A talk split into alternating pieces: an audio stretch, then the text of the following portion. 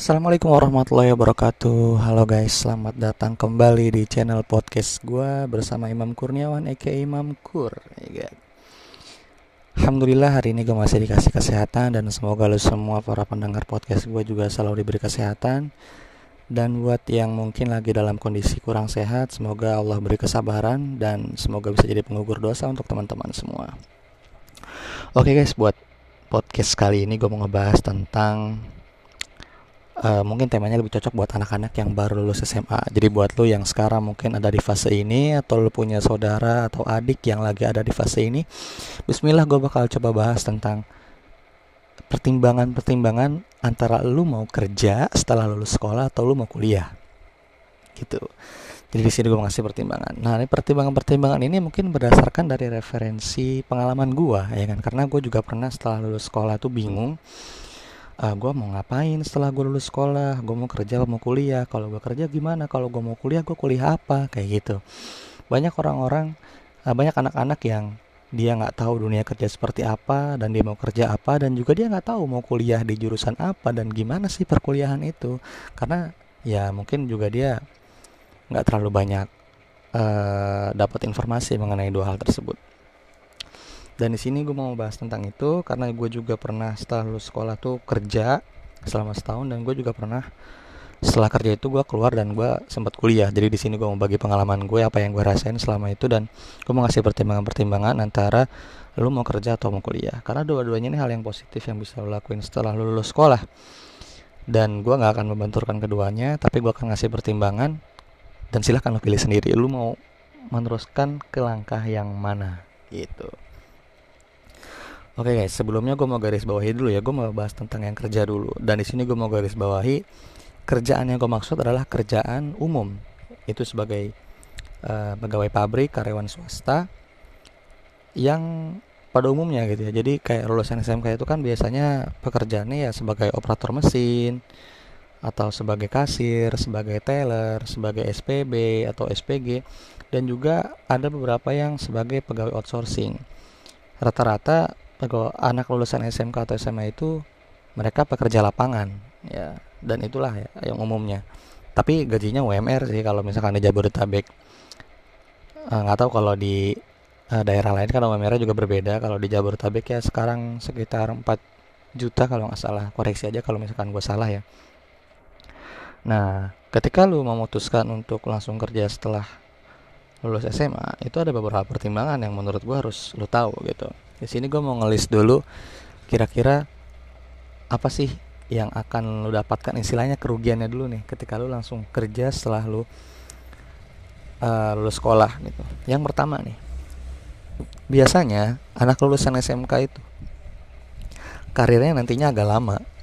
Kenapa? Karena di perusahaan itu untuk menempati suatu jabatan dia biasanya membutuhkan latar belakang pendidikan tertentu. Ya semisal kayak manajer staff atau jabatan-jabatan di atasnya itu biasanya membutuhkan latar pendidikan tertentu. Dan nggak bisa kayak kita lulusan SMK untuk menduduki jabatan itu. Ya mungkin bisa tapi agak lama dan membutuhkan skill yang memang benar-benar mumpuni. Dan selama kita nggak memenuhi persyaratan tersebut kemungkinan besar ya kemungkinan besar kita akan stuck di situ tuh karir kita. Sebagai operator aja atau sebagai karyawan outsourcing aja. Dan terus untuk gua ketika gue habis lulus kerja eh lulus sekolah langsung kerja waktu itu gue sebagai karyawan outsourcing dan emang itu real itu nggak ada peningkatan karir sama sekali. Nah, kita cuma perpanjangan kontrak terus saja seperti itu tanpa ada jenjang karir yang menjanjikan.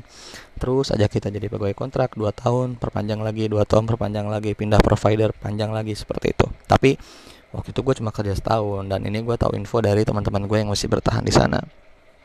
Oke yang kedua tentunya masalah gaji ya. Masalah gaji buat lulusan SMK pasti standar ya UMR tapi cukup sih buat memenuhi buat memenuhi kebutuhan kebutuhan hidup lo buat memenuhi kebutuhan kebutuhan hidup kita itu cukup banget. Apalagi kalau kita masih tinggal sama orang tua. Tuh kalaupun rantau gue rasa gaji UMR di Jakarta tuh masih cukup banget lah buat hidup 4 juta loh bujang istilahnya kan sendirian bisa lah buat memenuhi kebutuhan sehari-hari buat bayar kontrakan istilahnya buat makan buat lu jajan buat lu nongkrong itu masih cukup banget dan yang ketiga potensi kerugian yang akan lo dapat ketika lu lulus SMK langsung kerja adalah kekhawatiran lu ketika lu di PHK di usia 30 sampai 40 tahunan. Nah, ini nih yang bakal jadi masalah buat lu. Eh buat kita nih ya kan. Ah ngomongnya lo pakai teh lu aja deh. yang akan jadi masalah buat lo. Kenapa? Karena ketika lu di PHK di usia 30 sampai 40-an contoh lah di kondisi-kondisi seperti sekarang misalkan usianya kita 30 sampai 40 tahunan terus kita di PHK sementara basic pendidikan kita hanya seorang lulusan SMK dan kita nggak punya keahlian-keahlian banget kita juga nggak punya relasi yang sangat banyak itu otomatis kita bakal susah untuk bersaing kembali mendapatkan pekerjaan ya nggak sih? Karena apa? Karena yang pertama kita kalah di usia. Perusahaan-perusahaan pasti bakal lebih milih uh, orang yang usianya lebih muda. Gitu kan orang usia lebih muda misalkan usia 23 21 sementara yang 33 35 itu gue yakin banget sih perusahaan bakal lebih milih yang lebih muda. Dan lagi untuk usia-usia 35 ya uh, ya biasanya juga mereka udah punya gelar gitu. Sementara kita yang belum punya gelar akan bersaing dengan mereka yang punya gelar punya basic pendidikan yang lebih tinggi otomatis perusahaan juga bakal lebih milih mereka yang punya basic pendidikan lebih tinggi. Ya nggak sih? Misalkan lah lo jadi seorang uh, pemilik perusahaan gitu. Uh, si A dan si B misal. Si A dia lulusan SMK usia 35 si B lulusan S1 usia 35 Nah, apalagi kalau misalkan si B-nya udah mau merendahkan diri gitu, mau digaji sama dengan si yang lulusan SMK, otomatis kita bakal pilih mana? Pilih yang lulusan S1 kan, mau nggak mau. Karena apa? Karena dia punya nilai plus. Kayak gitu guys. Itu ya uh, beberapa kerugian kalau kita lulus sekolah langsung kerja tapi itu nggak masalah ya itu tetap hal positif nah sekarang gue mau bahas tentang hal positif yang bisa lo dapatkan ketika lo uh, setelah lulus sekolah langsung kerja. Yang pertama nih yang pertama. Lu bakal punya uang sendiri lu bakal hidup mandiri dan itu rasanya seneng banget. Kenapa? Karena ya kita nggak lagi dong dihantui dengan bayang-bayang kalau beli sesuatu ah itu pasti duit orang tua gitu kan. Allah dengan kita kalau kerja itu kita bisa memiliki penghasilan sendiri gitu kan.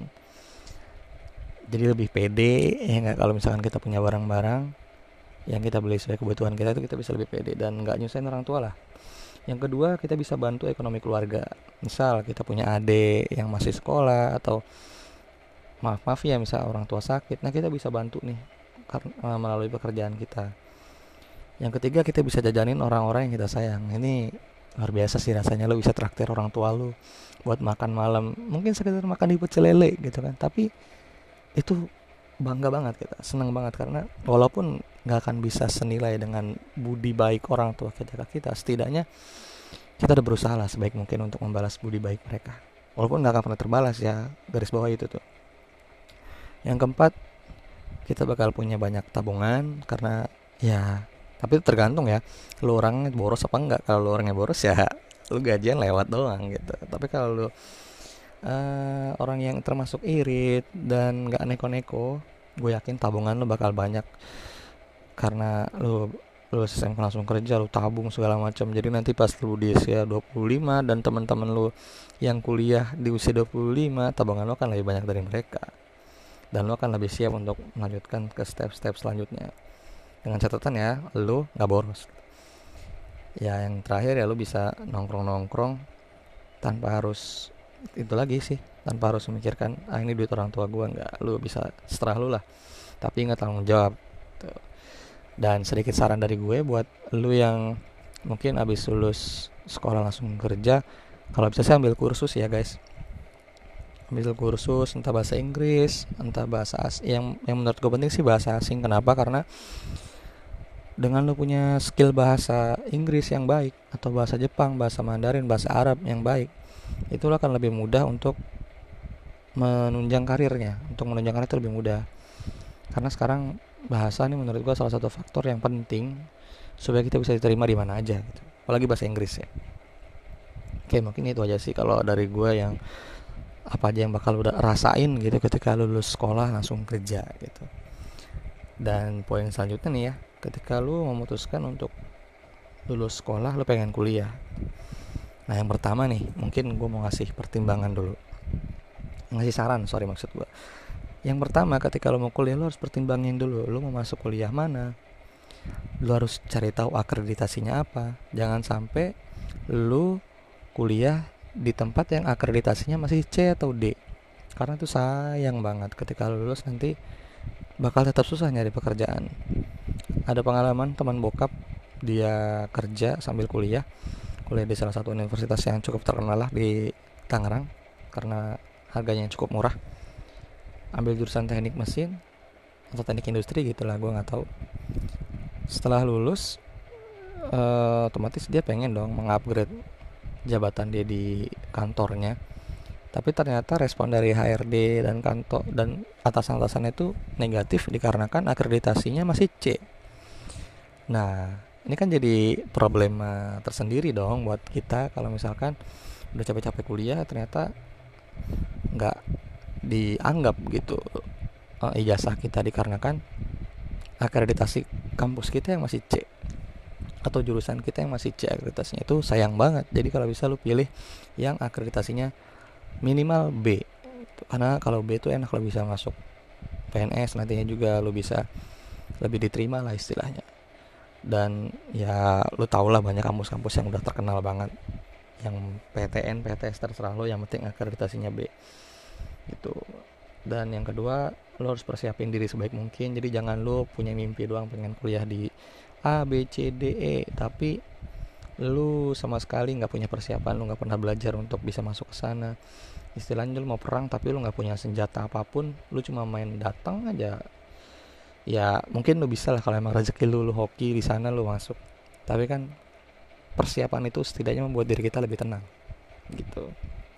Yang ketiga lo harus pilih jurusan yang emang lu suka gitu. Yang sesuai passion lu jangan ikut ikutan doang. Jangan karena teman lu banyak yang di jurusan A lu ikut jurusan A. Padahal itu bukan passion lu akhirnya teman-teman lu kuliahnya enjoy lalu ntar kuliah mungkin semester 1 masih enjoy semester 2 enjoy semester 3 enjoy semester 5 nanti lo akan ngerasain gimana nggak enaknya lu kuliah yang gak sesuai passion. Lu capek sendiri lu pusing ya enggak teman-teman lu masih terus berkembang sementara lu stuck di situ karena lu pusing bukan passion lu gitu. Tapi ini buat yang belum masuk kalau lu yang udah terlanjur kuliah semester 8, 9 dan lu ngerasa itu bukan passion lu ah itu cuma talbis iblis berarti lu lanjutin aja insya Allah itu bakal lulus dan baik-baik aja kok. Dan yang terakhir lo harus komitmen ya karena banyak orang yang mau kuliah tuh nggak bisa gitu. Kayak orang-orang yang tadi gue bilang dia lulus sekolah langsung kerja itu biasanya kan pertimbangannya banyak. Entah dia punya adik yang banyak atau memang ekonomi keluarganya yang kurang mencukupi. Nah buat lu yang punya kesempatan untuk kuliah cobalah untuk lebih bersyukur dan menjalani perkuliahan lu dengan semaksimal maksimalnya karena nggak semua orang tuh beruntung bisa menikmati kursi kuliah. Banyak orang di luar sana yang pengen kuliah tapi nggak punya kesempatan gagal gitu buat masuknya. Ada juga orang yang mau masuk kuliah tapi dia nggak bisa karena nggak punya uang. Gitu. ada juga nggak punya waktu karena sibuk dengan kerja. Dan lu yang dikasih kesempatan sama Allah buat kuliah cobalah manfaatin sebaik-baiknya. Lu buat bangga orang tua lu. Lu buat seneng orang-orang di sekitar lu dengan komitmen dan tanggung jawab lu selama lu kuliah. Nah kalau lu kuliah itu ada beberapa keuntungan yang bisa lu raih yang pertama lu bakal jadi pribadi yang lebih kritis dalam berpikir. Karena emang di kuliah tuh lu dipaksa untuk berpikir kritis. Ya enggak mulai dari dosen lu yang memaksa lu kemudian dari hima dari organisasi juga memaksa lu untuk berpikir kritis terhadap segala sesuatu. Yang lu akan selalu menanyakan kenapa kenapa kenapa dan kenapa? dalam setiap statement. Dari mana? Lu bakal lebih kritis deh pokoknya yang kedua lu bakal lebih kaya literasi tapi ini nggak melulu ya karena banyak juga tuh anak kuliahan yang cuma kupu-kupu. Kuliah pulang kuliah pulang. Ini subjektif sih lebih tepatnya. Anak yang nggak menempuh bangku kuliah pun bisa lebih kaya literasinya karena dia emang lebih rajin baca buku ketimbang anak-anak yang kuliah gitu. tapi kalau misalkan lu kuliah setidaknya lu ada keterpaksaan untuk membaca lebih lah.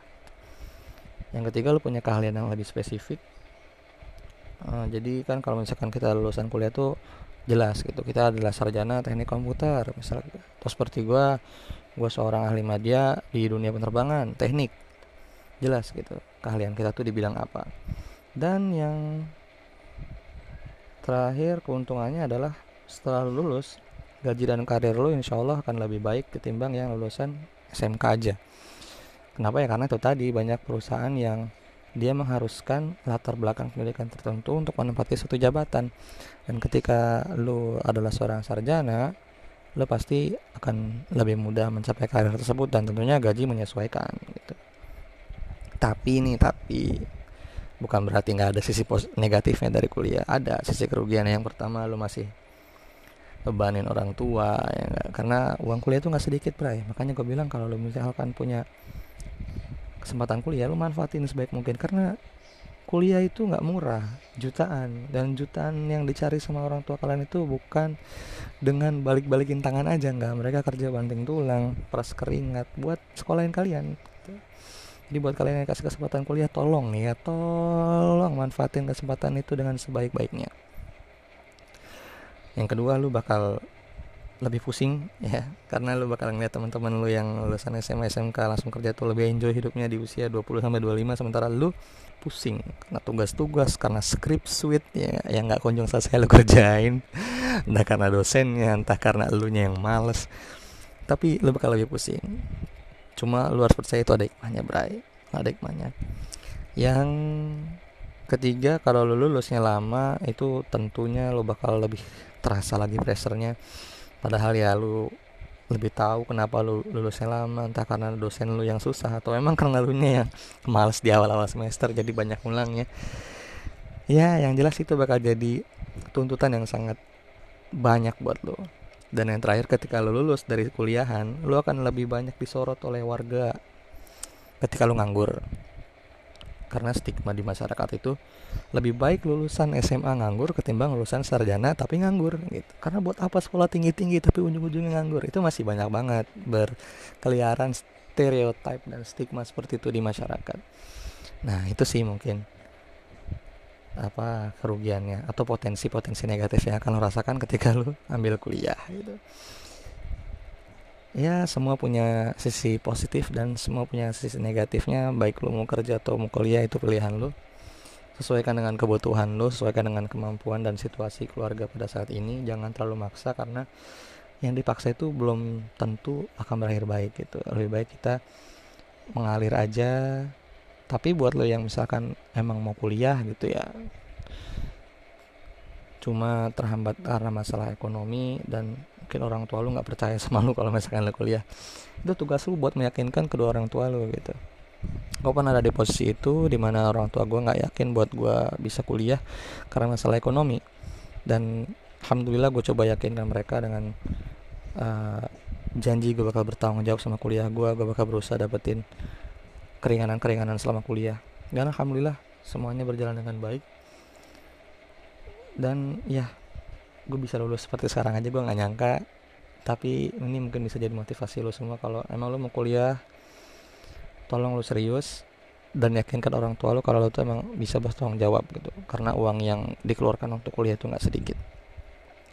Yang paling penting adalah lu bisa jalani peran lu sebaik mungkin apa pun itu maupun lu sekarang kuliah ataupun kerja atau nantinya lu kuliah atau kerja lu jalani peran lu sebaik mungkin. Jangan terlalu banyak ngeluh karena banyak orang yang ingin ada di posisi kalian gitu.